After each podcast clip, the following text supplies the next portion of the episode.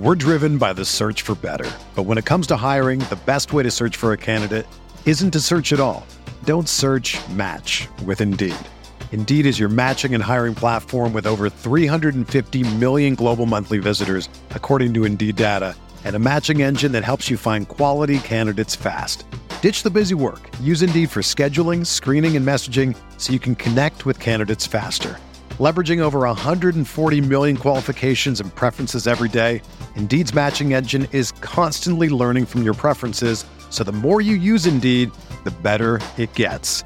Join more than 3.5 million businesses worldwide that use Indeed to hire great talent fast. And listeners of this show will get a $75 sponsored job credit to get your jobs more visibility at Indeed.com slash BlueWire. Just go to Indeed.com slash BlueWire right now and support our show by saying that you heard about Indeed on this podcast. That's Indeed.com slash BlueWire. Terms and conditions apply. Need to hire? You need Indeed. This podcast episode is brought to you by Coors Light. These days, everything is go, go, go. It's nonstop hustle all the time. Work, friends, family expect you to be on 24 7. Well, sometimes you just need to reach for a Coors Light because it's made to chill. Coors Light is cold lagered, cold filtered, and cold packaged. It's as crisp and refreshing as the Colorado Rockies.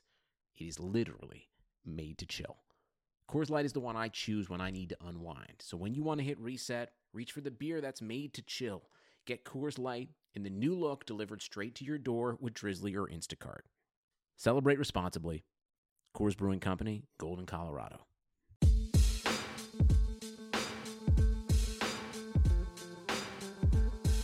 What's going on, everybody? Welcome back to Candlestick Chronicles. My name's Chris Biederman. I cover the 49ers for the Sacramento Bee, and I'm joined as always by Kyle Madsen of Niners Wire on the USA Today Sports Media Group.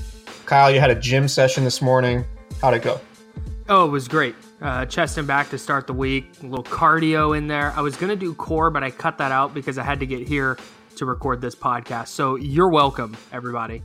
All right, well, that's great news, Kyle. Um, I actually went to yoga today, which was really nice after a long weekend of watching football. But uh, we're gonna we're gonna do something a little bit different that we haven't done yet since we launched this podcast. We're gonna do a mailbag episode of this podcast. But I guess before we start taking questions from from our listeners on Twitter and, and our followers, there's been an Antonio Brown update. Uh, Jerry Rice, the greatest receiver of all time, the 49ers Hall of Famer went on 95.7 the game on Monday and basically said that he's spoken with Antonio Brown. Brown, of course, posted uh, images of their FaceTime conversation on his Instagram story. And and Rice said uh, he was asked, you know, if if Antonio Brown wants to come uh, to the 49ers. So here's the quote. Uh, yeah, yeah, yeah, yeah. He wants to come here really bad. He's talking about running the hill with me, doing all that, and just working out, just picking my brain. I don't know if it's going to happen because it's going to be up to Kyle Shanahan and also John Lynch, but I'm all for it if they want him to come on board. And I would be looking forward to just passing some of that knowledge on to him and being around this guy because I know he's a great individual. So I think it, it mostly, you know, confirms what we sort of have observed via Antonio Brown's social media habits these last few weeks since all the uh, speculation has come out about his uncertain future with the Steelers. He's you know he's he's been tweeted at by by George Kittle and Joe Staley. Um, he's posted pictures of Jerry Rice calling him the goat. Uh, so this sort of just confirms what I think we already know. And and the key thing here is that it doesn't really matter where Antonio Brown wants to go. Ultimately, it's going to be up to the Steelers to to decide his future. Um, so Kyle, what what do you think of, of this latest development and, and what it sort of says about this situation? I think it says that people think Brown has way more agency than he actually does in this situation. Uh, if the Steelers want to trade Antonio Brown to the Cardinals because the Cardinals offer the number one overall pick, Antonio Brown's going to play for the Cardinals next year. He can threaten to retire and go the Gronk route and all that, but there's no obligation for him to come to San Francisco, and there's no obligation for the Steelers to to make a deal. Uh, all the Instagram posts and all the tweets from him and Niners players in the world don't don't matter uh, the Steelers aren't on good terms with Brown. They're not going to send him where he wants to go. This isn't going to be a situation where they go, "Hey, your time's up here. We're moving on, but you know we want to send you to a good situation." They don't like this dude. they're not on good terms. They're going to send him to whoever gives them the best deal. And I promise the 49ers aren't the only team that's going to uh, reach out and, and offer a package for, for Antonio Brown. Yeah, any team with cap space needing a wide receiver is probably going to reach out. I, I don't think uh, the, the 49ers are, are going to offer this year's first round pick, and we can talk about that a little bit more in our mailbag because we got a question about that. Um, but you know, it only takes one team to offer you know a 2019 first round pick, and we saw it with Amari Cooper and the Cowboys. Uh, really, there there wasn't a whole lot of buzz that Amari Cooper would get a first round pick back in a trade from from the Raiders, but it, it, it the Cowboys did it, and and you know you could you could make the argument about whether or not that was a that was a good trade or not. It certainly appeared like it was late in the season, but um, you know people in Pittsburgh, I, I, know Kyle, your boss Neil, and my former boss, who who was a Steelers follower and writes a lot about the Steelers, he doesn't think Brown's going to fetch a first round pick in a trade. Hmm. Um, just because of you know the way he is off the field, and, and teams are going to be so hesitant to to bring him in. Um, and ultimately, his other point was that you know if the Steelers think that Brown is worth a first round pick, then they might as well just keep him rather than pay him you know over twenty one million dollars in dead cap money to play elsewhere. Um, that's obviously a huge factor going going into this thing too. So.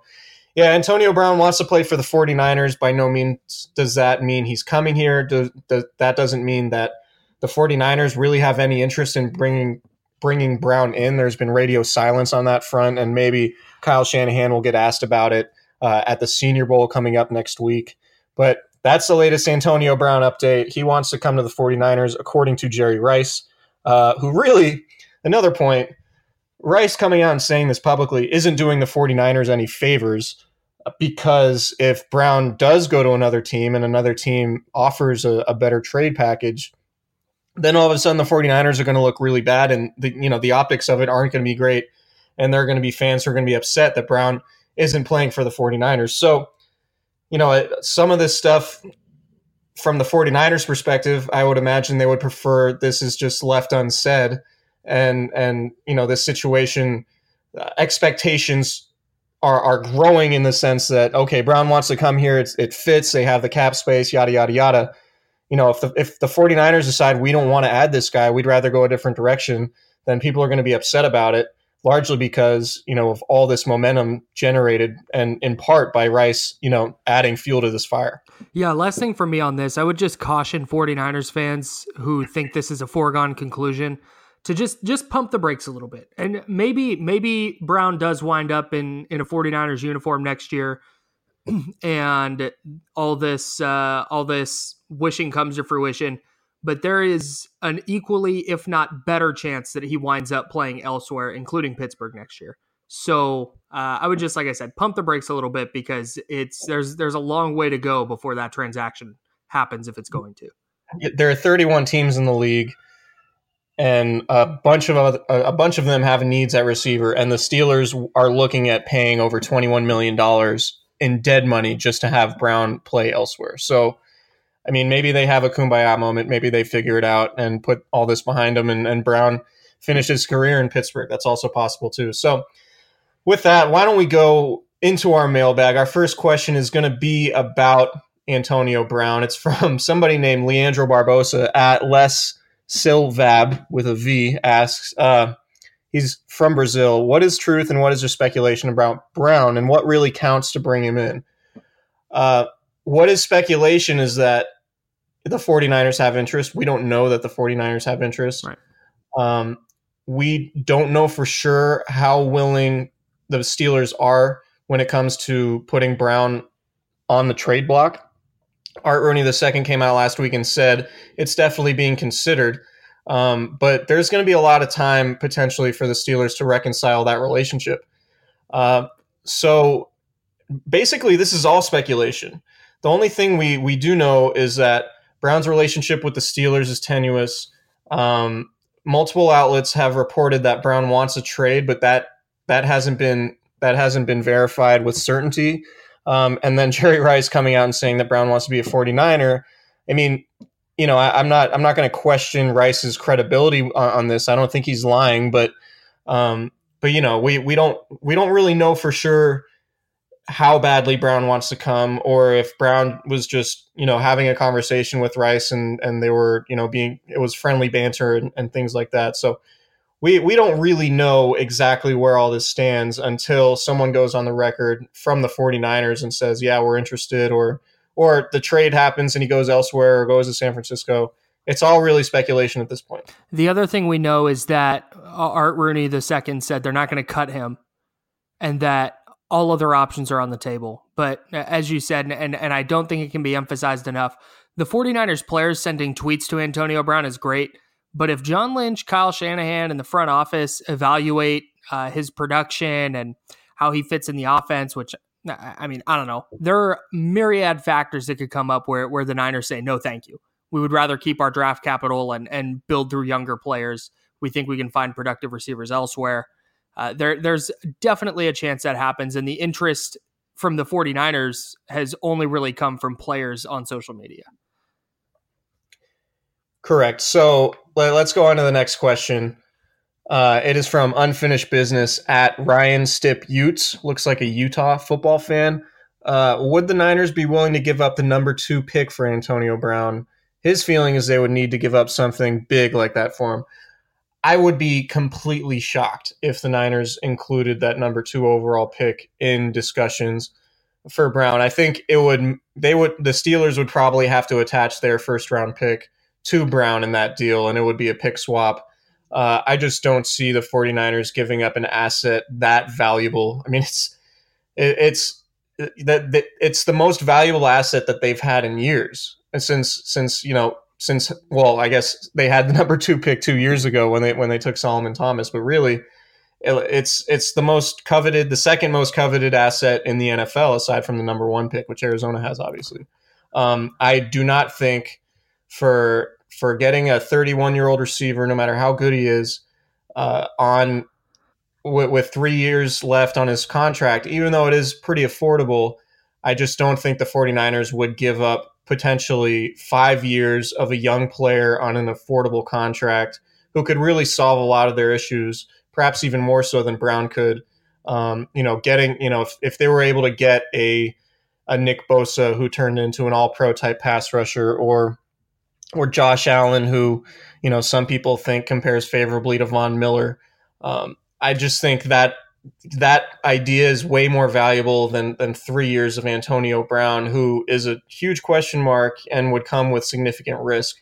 Um, I think if in I've, and I've written this before, I think if the 49ers do make a trade for Antonio Brown, I think it might center around their 2020 first round pick because if the 49ers were to get Brown and they got a full season of Jimmy Garoppolo and a full season of Jerick McKinnon, they're probably in, you know, they're at least 500 probably in the hunt for the playoffs and probably picking, you know, well outside the top 10, maybe even in the 20s if they make the playoffs. So that pick is inherently less valuable than their number two pick, obviously. Um, so maybe that's what the 49ers offer, or maybe they trade back from number two, acquire more more draft capital that they could send to Pittsburgh. Um, but it's my opinion, and this is just a gut feeling that number two is is way too high a price to to give Pittsburgh for Antonio Brown. I looked up synonyms for shocked: uh, amazed, aghast, astonished, uh, astounded, flabbergasted. That that's what I would be if they traded the number two pick. If this was like, let's say the 2011 49ers somehow wound up with the number two pick, I could see them maybe going that route because that team was like a number one receiver away from being the best team in the league. And this iteration of the 49ers is not that. They have so many other holes beyond wide receiver that that trading the number two pick or even like like you brought up a, a pick swap with the Steelers plus Antonio Brown. I just I can't see that happening. They have they have way too many other holes that need that need elite level talent, and that's what they can get uh, with the number two pick. Agreed. So, okay, let's go on to the next question. Cesar Romero at CJR912 asks The clear flirting between Antonio Brown and the 49ers is not considered tampering? What's the risk for the Niners, if any, on that front? Um, so, tampering, I, I went through the the collective bargaining agreement. I skimmed through it. Um, I mean, if if there were members of the 49ers front office back channeling to Antonio Brown and talking about you know, this is we could restructure your contract and this is how much we could give you and negotiating financials, um, that would be tampering. So George Kittle, uh, you know, saying sup in, in, a tweet to Antonio Brown is is not tampering. Neither is Joe Staley tweeting a, a hand waving emoji to Brown. That's I mean, there, there there's no there's no risk for the 49ers on that front. That's that's not tampering at all. The only tampering that that you know the 49ers could get in trouble in this case if they were doing it which we have no evidence to say that they are but if they were back channeling to brown and his representatives and talking about you know if if brown wanted to restructure his contract or you know if there are other of those those sort of pitches being made behind the scenes then the 49ers could potentially get in trouble. Um, but i don't think any of these tweets from players really qualifies. Uh, and i'm not even sure players players can be charged with tampering. I know, you know, John Lynch and Kyle Shanahan aren't going to be able to to identify Antonio Brown specifically when they're asked these questions. Um, but I I feel pretty comfortable in saying they'll say, well, I can't mention I can't mention any player by name, but we're going to look into all avenues to improving the roster or something like that. Uh, so if if they were to say, yeah, we're we're really interested in trading for Antonio Brown, on the record, then that could be considered tampering, and that's something they could get in trouble with. But players sending emojis and tweets and stuff like that, that's that's not going to get the 49ers. Yeah, that's effectively players like having friends. I mean, it's way too vague. They can't the league can't bust them on anything like that. So no, they the Niners from that uh, from the social media aspect don't have anything to worry about. Okay, so next question. Clayton Ewart. E Ewart I don't know how to pronounce Ewart. your name. And, uh, yeah. Ewart, I really apologize. It's at Clayton E W A R T. Uh, if Bosa goes number one overall, can the 49ers pass on Quinnen Williams, or is Josh Allen a better tool than Williams? Um, man, how angry would 49ers fans be if the Niners drafted another defensive tackle in in Let me look 10. up synonyms for angry. Hang on.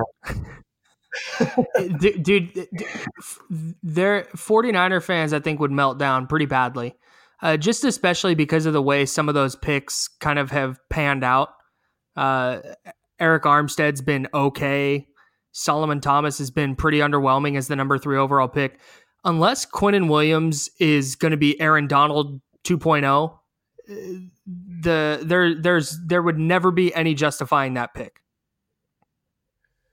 So I, I can't rule it out completely because there's a reasonable chance that if the team just decides to stick to its board and take the best player available, that Quinnen Williams is that guy. Um, but I think it would have to happen with Arik Armstead not being brought not being brought back on his fifth year option, paying him over nine million, um, or if the team decides that they don't want to pay DeForest Buckner uh, a huge amount of money on his second contract and which could be upwards of you know 20 million a season depending on when he signs and how productive he is next year. Um, so there's a scenario where taking Quinnen Williams makes sense and he looks like he'll be a really good player.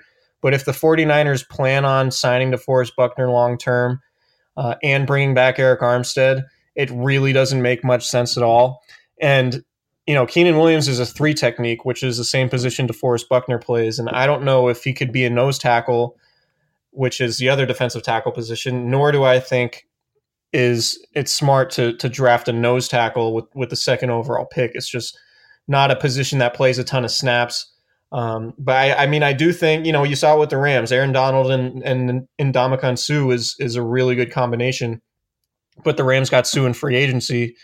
Uh, they didn't get they didn't get Suh, you know, with that with a top five draft pick. So I think Josh Allen would would be a really good pick for the 49ers. He sort of exemplifies everything they need off the edge, just in terms of athleticism and and really speed. They they just need somebody who could win with elite speed on the outside. And even if he isn't getting gaudy sack numbers, somebody who can push the quarterback up into the interior where, you know, Solomon Thomas or DeForest Buckner could could presumably clean up more sacks.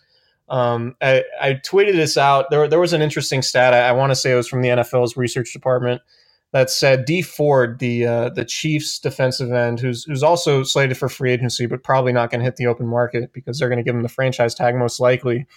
he was he played a role in 11 of the Chiefs' defensive takeaways. So either by pressuring the quarterback or forcing a fumble, uh, or you know forcing the quarterback to throw an interception, he was credited with being part of 11 turnovers this season.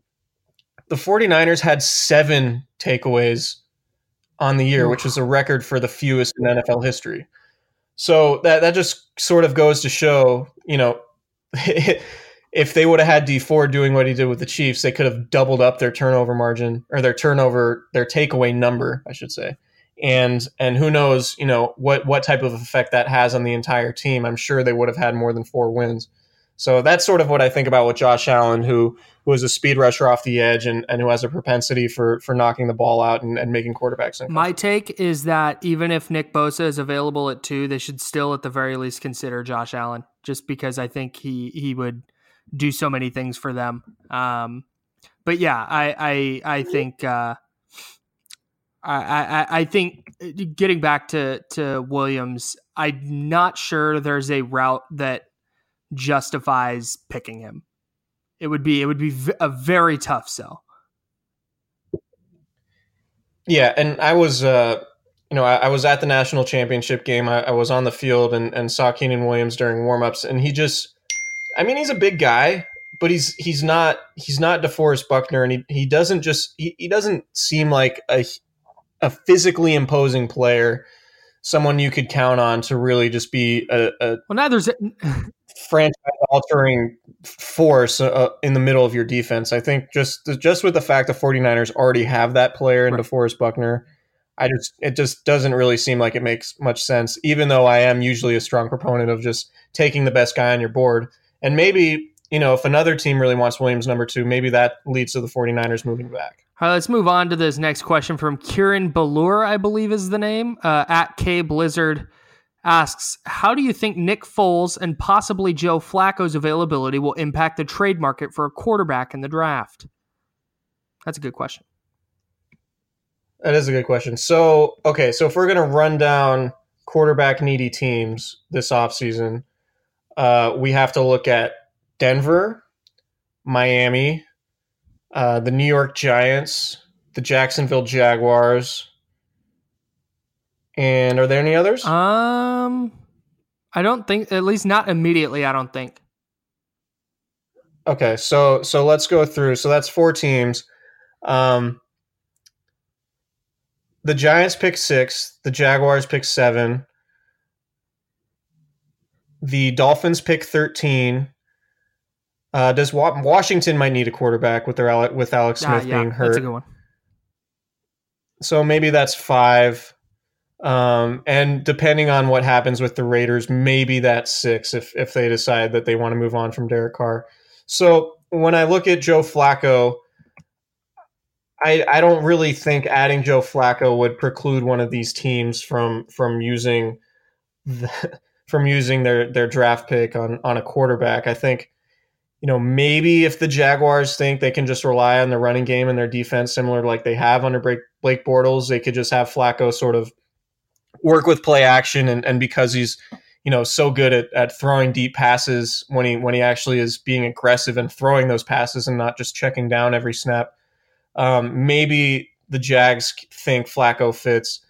Um, you know do the giants maybe the giants are looking for more of that instant gratification. Maybe they go after Foles and and think that you know Foles shined in the spotlight with the Eagles winning the Super Bowl and, and their impressive run of the playoffs this year and, and winning in Chicago maybe the Giants are the team that likes Nick Foles. I, am not entirely sure. Um, but, you know, with Kyler Murray's potential availability in the draft, with Dwayne Haskins, it just seems like that these teams would be wiser to to draft those players and target those young players than than Joe Flacco or, or Nick Foles, in my opinion. And I'm not sure. I just don't. If if one of these guys wants one of these quarterbacks, I I don't think I think they're more likely to, if they need a quarterback, they're more likely to try trading up with the 49ers and settling on Joe Flacco or Nick Foles and saying, all right, we're all set. We're going to go compete for a playoff Yeah, I spot. think the only way, the only way it would really um, impact the 49ers is if, um, I, I, guess if somehow one of those picks gets involved uh, in a in a trade, Um, but no, I'm I'm with you. Foles is 29, so conceivably, a team like the Jaguars might go, yeah, let's take a flyer on this guy. You don't have to pay him elite quarterback money, and uh, they'll see what they can do with him.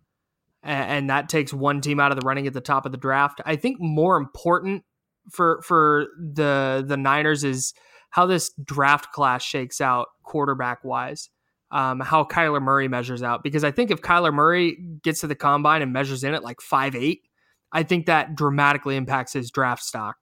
Um, and, and, then we have to see how how Haskins works out. And then I forget the kid from Duke, but uh, the Duke quarterback I've seen uh, getting some first round buzz. So I think that's going to have way more of an impact than either Joe Flacco or Nick Foles does. Yeah, it's it's my sense, and it's very early. Um, and I'm not a scout, but I think Murray and Haskins are, are probably the two quarterbacks most likely to get true top 10 consideration. And if I think if Haskins really impresses teams in, you know, leading up to the draft and has a really good combine throwing the ball and, and things like that. Um, I mean, I went to Ohio State and I watched a lot of his games and I think he, he plays really well. I think he, he's, he's uh, has good anticipation with his throws. He can make a lot of different types of throws.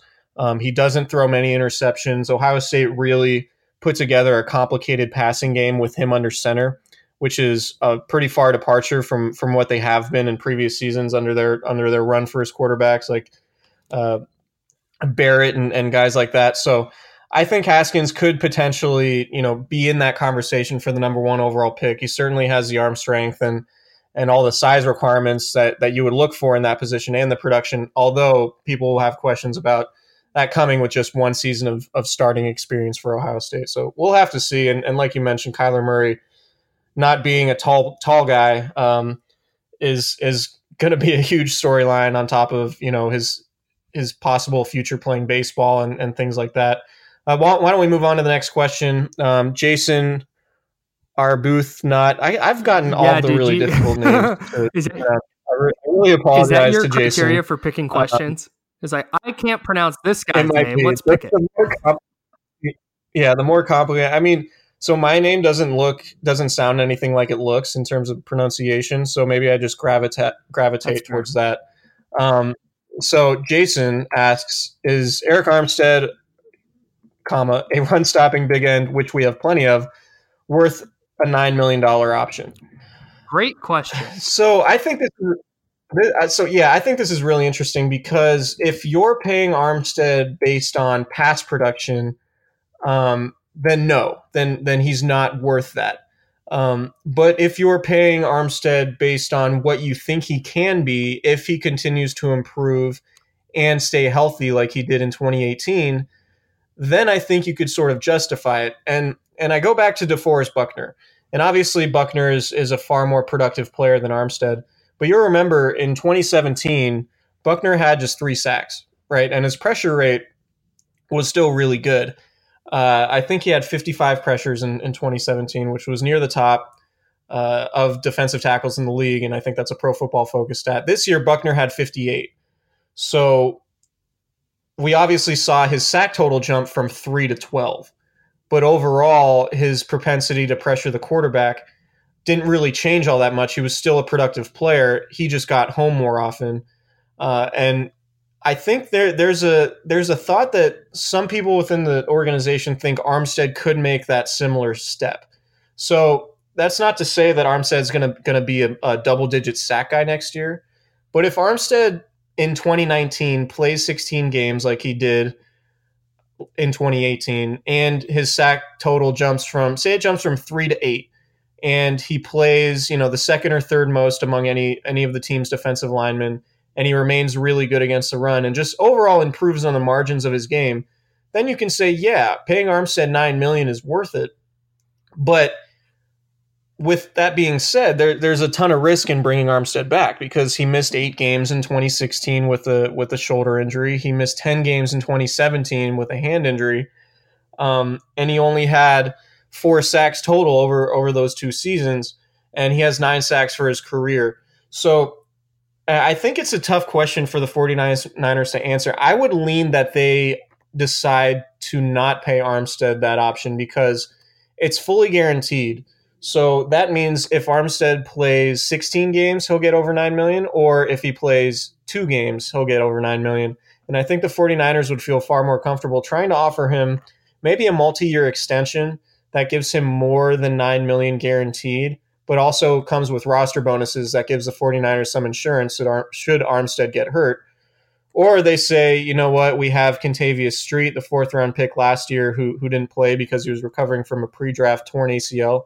Or they really like Jullian Taylor, uh, a late round draft pick last year, who who started some games in the preseason and, and played pretty well, but also has a lengthy injury history dating back to college, his his time at Temple. He really only had one productive season in college.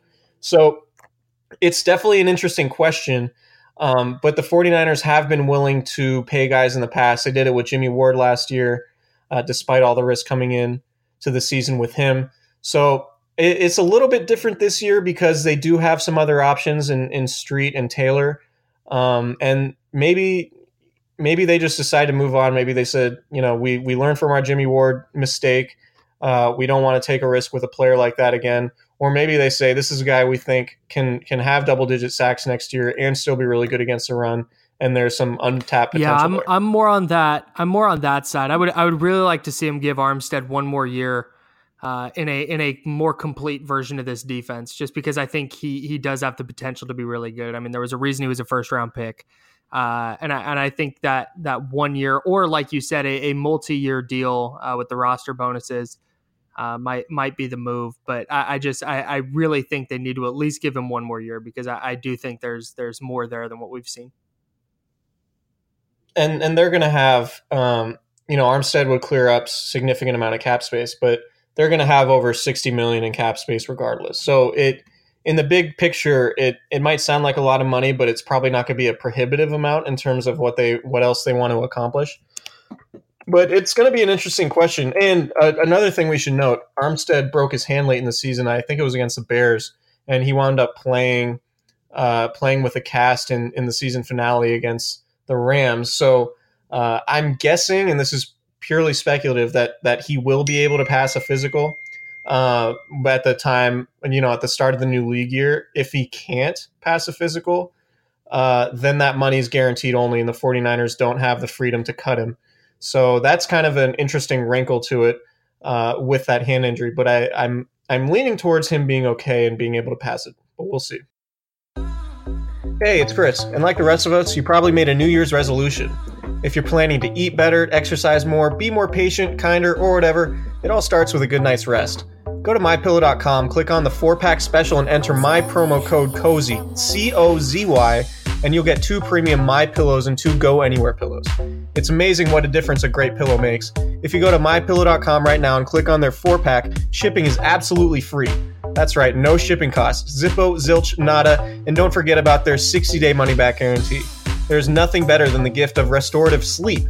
Go to mypillow.com, click on the four pack special, and use my code COZY, C O Z Y, to get two premium My Pillows and two Go Anywhere pillows. MyPillow.com or call 800 966 1472. And remember, my promo code can be used for any offer on MyPillow.com. Again, that's promo code COZY, C O Z Y.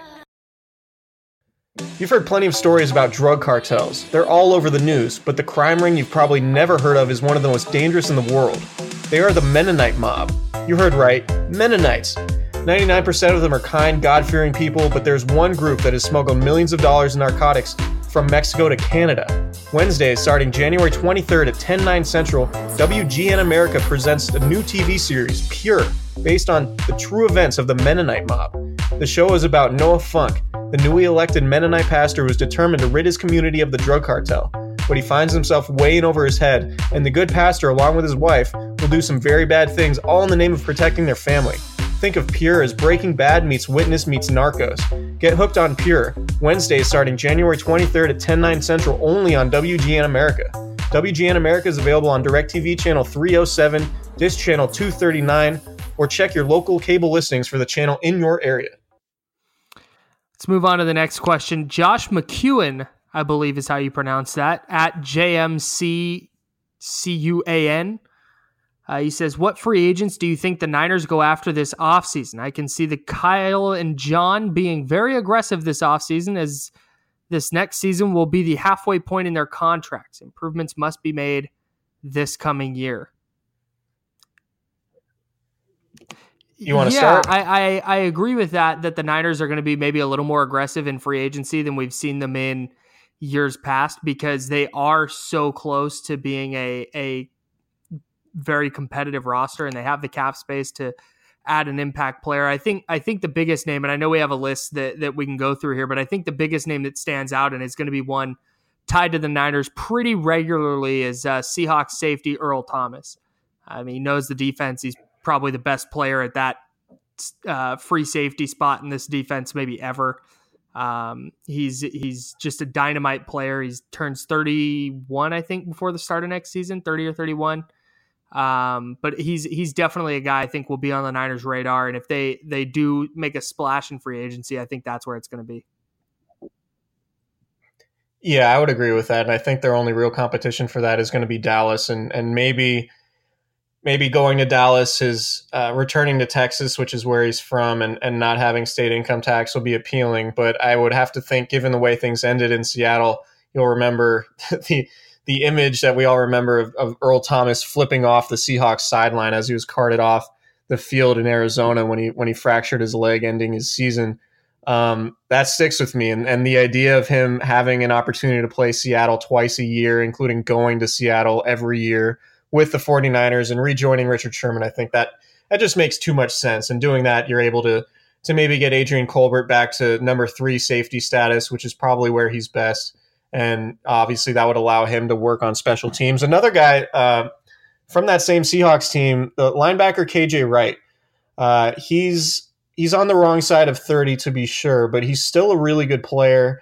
Uh, he dealt with a knee injury last year that I think uh, it, he only played in uh, he played in a career low five games because of that knee injury, but he might be affordable, and I think he would be a good a good you know someone Robert Saleh is familiar with, and, and someone who you could stick next to Fred Warner and feel pretty good about your starting linebacker situation. Yeah, that's and that's where more I think we'll we'll see. I, I know I mentioned Earl Thomas at the top, but I think we see maybe more depth players um, as as the guys who they'll they'll go after in free agency. Maybe not the big splash guys, but uh, somebody who they can slot in as a starter for a year or two while they groom a younger player.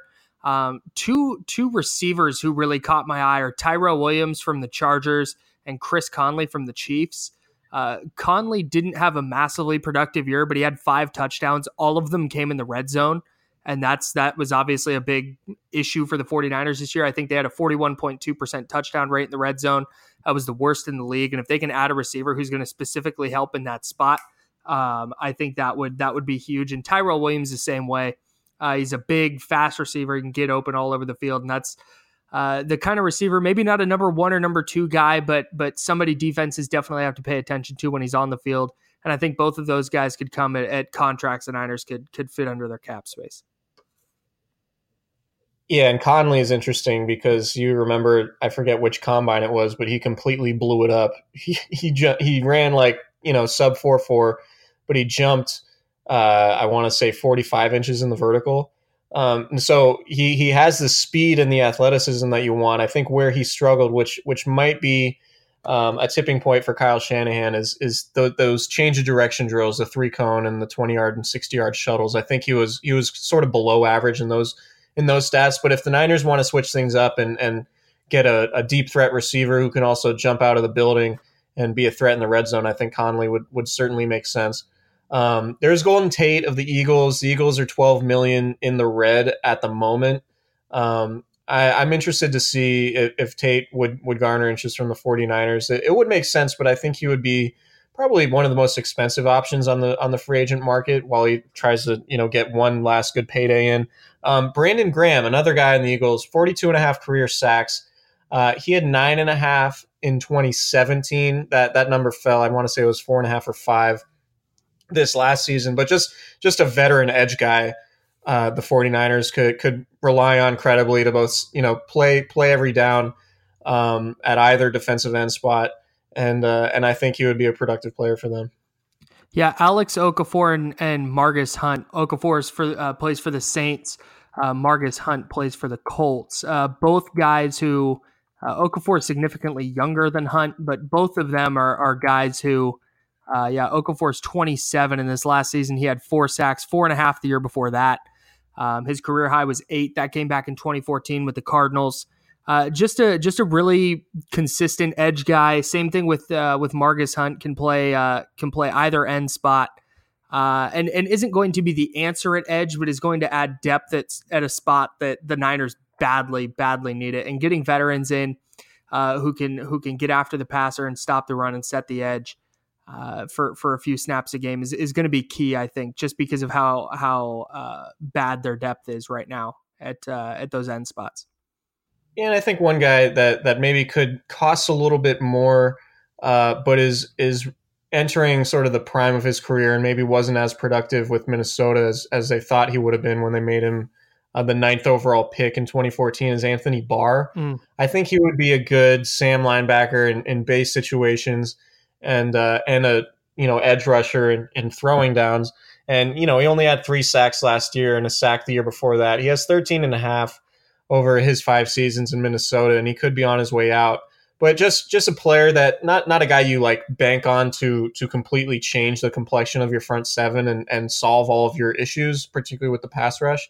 But maybe a guy you add for depth uh, and versatility, because I think one thing we've seen over these last few years is that versatility along the defensive front is is super important, and being able to you know line up anywhere, being able to line up on the end, or even pass rush from the inside, or you know match up against uh, tight ends if you have to, or running backs in the flat. It's really important to be able to be scheme versatile, and I think Barr could be one of those players with with sort of untapped potential. And the 49ers might look at him. He's going to turn 27 in March uh, as a guy that they could target and potentially upgrade the linebacking group. Uh, John Justice got another question in here at John Justice. Uh, what's the deal with Shanahan denying other teams the ability to interview his assistants, specifically Scangarello? Uh, how common is this in the NFL? Also, any update on Scangarello to Denver would be awesome. Hopefully, he stays for at least next season. So, as of uh, when we started reporting this podcast, the it, reports had come out of Denver. I think from Mike Klis of News Nine there uh, said that Scangarello had been given permission to interview for their vacancy at offensive coordinator. And so, generally, how this stuff works is anything other than a head coaching job is considered a lateral move for assistants. So if you have a position coach and another team wants to hire that person as a, or at least interview that person for a coordinator opening, you can deny it, but you can't deny somebody looking for uh, someone interviewing for a head coaching position.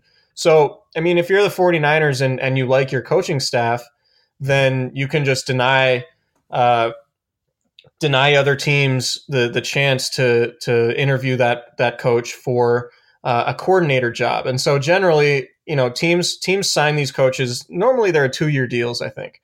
And so um, so it could be that Scangarello, you know, so okay, let's let's backtrack a little bit. Friday, there were reports coming out that the 49ers did not allow or give permission to the Broncos to interview Scangarello. And that changed apparently over the weekend, or he's going to interview with them early this week. Um, so, I mean, if you're Kyle Shanahan and you really like your coaching staff and you have guys under contract, then you're under no obligation to let them interview elsewhere.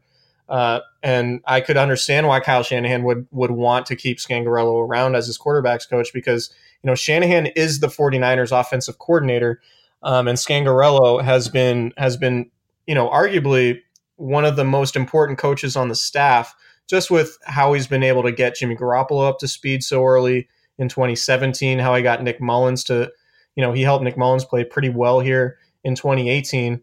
Um, so Shanahan could say, "Look, I, I, have this guy under contract. I know it's it's it could be a nice promotion for him to become a coordinator elsewhere, but I do want to keep this guy around." Um, but there's also the relationship aspect of it, and Shanahan might be really happy to to let Scangarello go interview elsewhere and become an offensive coordinator, and then that allows Shanahan to to get somebody else in there. Um, and it's also a good look for Shanahan to, you know, we, we talk about coaching trees a lot, right? Like if if somebody from Shanahan's coaching tree with the 49ers goes on and turns into a productive offensive coordinator somewhere else and then maybe becomes a head coach somewhere else, then obviously that reflects really well on Shanahan. So it's it's really a case by case decision. And Shanahan, uh, it's ultimately up to him whether he wants to let these guys uh, leave. And and in some cases, I think you know there are guys that he relies on a lot, um, and they're they're key components to his coaching staff. And he simply can say, "We have this guy under contract. We don't want him to leave. Uh, we want him to to remain because he's he's important to what we do." And so, but it's a balance. It's all about relationships um, and and how sort of Shanahan wants to maneuver that. But I think he looks at it now that Scangarello has permission. Uh, that maybe you know maybe there's another coach he has in mind that that could replace him and, and capably coach up the quarterback. Yeah, and Scangarello's done such a nice job the last couple of years, especially uh, you know, with Nick Mullens this year coming in as an undrafted free agent in his second year and playing as well as he did, I think that reflects really well on uh, Scangarello. And the fact of the matter is, with the way the NFL is going, and you see all these these staffers from the Ram staff being hired elsewhere, or or or aiming to be hired elsewhere. If the 49ers had won 12 games last year, uh, Scangarello probably would have gotten a call last year, multiple calls last year, and same goes same goes for this year. This is going to start happening um, as the Niners uh, start having more success because that's just the way the NFL is is headed. You get somebody as brilliant offensively as Kyle Shanahan, you're going to want uh, as many connections to him as possible, and and it wouldn't surprise me if Scangarello is not only an offensive coordinator very soon, but if he gets a crack at being a head coach, if he has any kind of success uh, in, in that area. And if he doesn't get the Denver job, Kyle Shanahan, you know, could always promote him and right. and he could get, you know, he could get a pay bump and he could become the 49ers offensive coordinator by name. Um, although, you know, I don't think uh, I don't think Shanahan would would give up play calling duties. I think that's that's one of the main reasons he's there is to call plays. So the the just just in there, there's precedent for that with uh, with Sean McVay, uh, Matt LaFleur, who's now the head coach of the Green Bay Packers he was the Titans offensive coordinator last year, but the year before that, he was the Rams offensive coordinator, but he didn't call plays. Uh, he was an offensive coordinator in title. Uh, the reason he made that move to become the Titans OC was so he could call plays. So uh, that bump up in title would be a nice bump in pay for Scangarello, but like you said, I don't, I don't think that would come with play calling duties, and he could still move on uh, from San Francisco for a better opportunity if if that arises. Yeah, and it's also something worth bringing up. The 49ers uh, denied the, the Packers, Browns, and Vikings uh, the chance to, to interview Michael LaFleur, who's their wide receivers coach. Um, and obviously the, the brother of, of new Packers coach, Matt LaFleur. Um, so he's an integral part of, of Shanahan's offensive staff, just in terms of game planning and, and coaching up the receivers. And, and uh, the 49ers also rejected interview requests uh, from Mike McDaniel, who's who's the running game coordinator and running backs coach. Um, and just because Shanahan, you know, is the offensive coordinator and and also the head coach, he's spread pretty thin when when it comes to, to game planning and things like that. So it's it's pretty clear as long as these guys, LaFleur and, and McDaniel, maybe less so as Scangarello, but as long as these guys are under contract, Kyle Shanahan wants to keep these guys around to ensure the 49ers have the best staff possible. Uh, and maybe down the road, you know, if, if they can't come to new contract terms and, and maybe Shanahan can't match the type of offers that they would get on the open market, then maybe Shanahan does those guys a solid and says, yeah, you guys can go interview elsewhere. Good luck. And, and, uh, cause like I said, the, the, the plus side of that is it reflects well on Shanahan if those guys do well, because then he, his pool of, of potential coaches to add to his staff can increase because they look at him and say, wow, this guy really develops coaches too. All right. So with that, I think that's it for today. Um, I'm going to spend the rest of the week trying to avoid getting sick. I apologize for sneezing during the pod. Uh, you can download, rate, and review Candlestick Chronicles on the Blue Wire Network whenever you get your podcasts, and we will talk to you guys next time.